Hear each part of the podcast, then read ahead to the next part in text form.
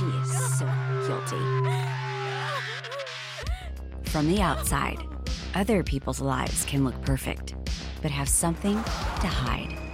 Don't miss your true life's calling to be a detective in this real-life investigation on assassins, imposters, families who kill their own, and survivors. So guilty. This episode includes descriptions of emotional abuse, child sexual abuse, sexual and physical violence, sibling abuse, and murder.